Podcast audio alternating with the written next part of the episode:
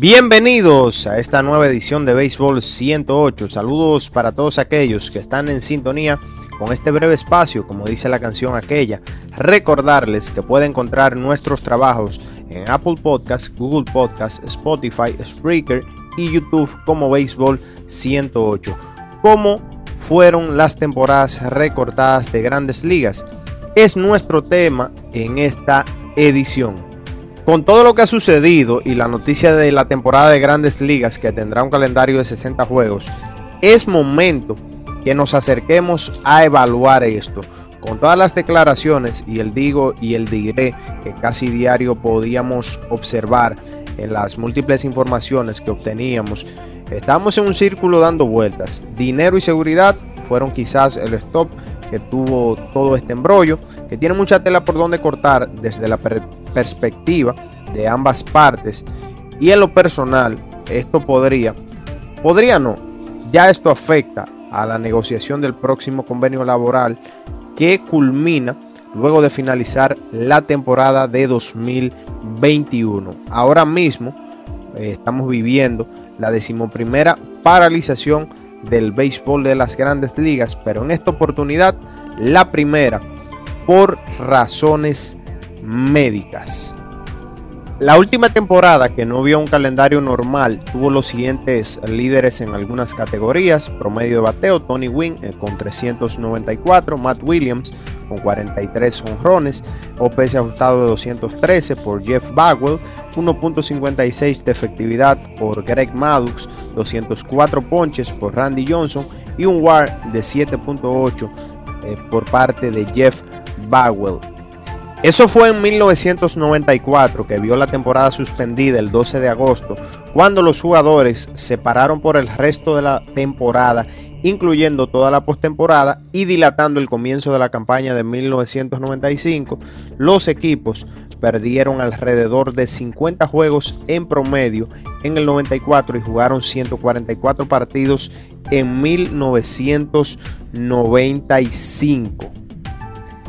Antes de dicha fecha, la temporada de béisbol había tenido cierto tipo de retrasos o paralizaciones en 1990 cuando se inició varias semanas después de la temporada regular y en 1985 cuando se detuvo el 6 y el 7 de agosto. En 1981 hubo problemas también. Esto representó la cancelación del 38% de los partidos del calendario el problema de dicho año fue por inconvenientes con la compensación del jugador que se marchaba vía la agencia libre. Entre el va y viene, la postemporada fue determinada por eh, una temporada dividida en dos etapas. Yéndonos un poco más atrás, los jugadores se pararon en 1972 por primera vez. En esta ocasión fue por las recomendaciones de uno de los líderes de todos los tiempos en el béisbol, se trata de Marvin Miller, y principalmente fue por la contribución al plan de pensión de los jugadores. Esto resultó en 13 días de paralización. Si nos vamos un poquito más atrás, encontramos el evento de la Primera Guerra Mundial que arrancó en agosto de 1914 y terminó en noviembre de 1918 como otro de los sucesos que impactó al béisbol esto ocasionó que jugadores se movieran a la famosa Negro Leagues. A nivel de talento, el resultado se notó en varias capas del béisbol en ese tramo. Eh, menciono el resultado se notó porque fue un impacto donde jugadores eh, se movieron a esta liga, jugadores que eh, temían por la regularidad de juego en las grandes ligas, se movieron a la Negro Leagues, a la Liga Negra para intentar buscar un espacio donde eh, mostrar su talento. Aunque obviamos la parte de la Segunda Guerra Mundial, hay que mencionar que se siguió jugando con normalidad en, este, en esta etapa, aunque entre esos años más de 500 jugadores de las grandes ligas y alrededor de 2.000 jugadores de liga menor dejaron el bate y la pelota para tomar un fusil. Después de escuchar esto, eh, ¿cómo sería en cuestión de números una temporada recortada? Esto lo vamos a llevar en otra edición, pero hay que mencionar que esta temporada, que solo tendrá 60 partidos, 60 partidos, será la más corta desde 1878 y si se compara con una campaña de 162 juegos, 60 representa el 37% de los encuentros.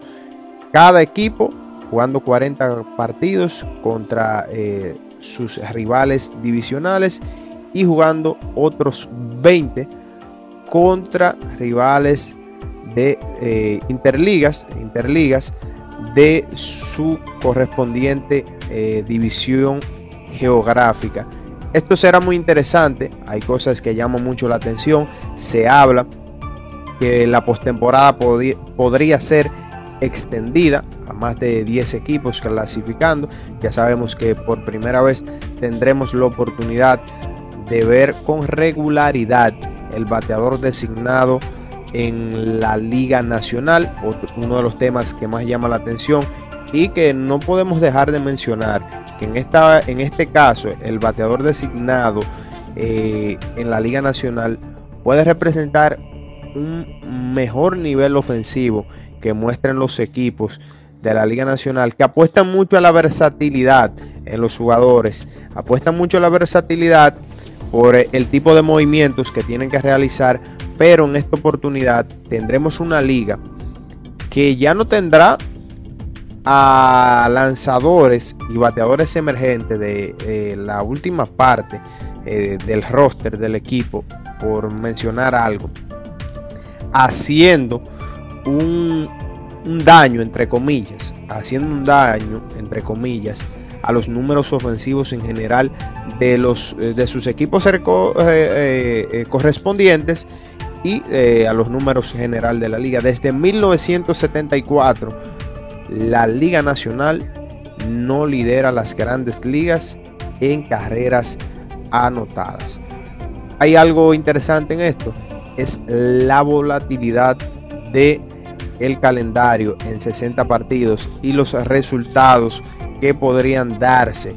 Hemos visto, eh, incluso el ejemplo eh, más cercano que tenemos son los nacionales de Washington, quienes tenían marca de 27 victorias, 33 derrotas a la fecha del partido número 60 en la temporada 2019, quienes si usted los inserta se hace el ejercicio de insertarlo en un calendario de 60 partidos, el campeón de la Serie Mundial pasada se hubiese quedado fuera de la postemporada. Algo eh, que usted ahí podría tomar como ejemplo lo que puede suceder en un calendario eh, corto y también lo que significa en sí un calendario más largo que brinda mayores oportunidades.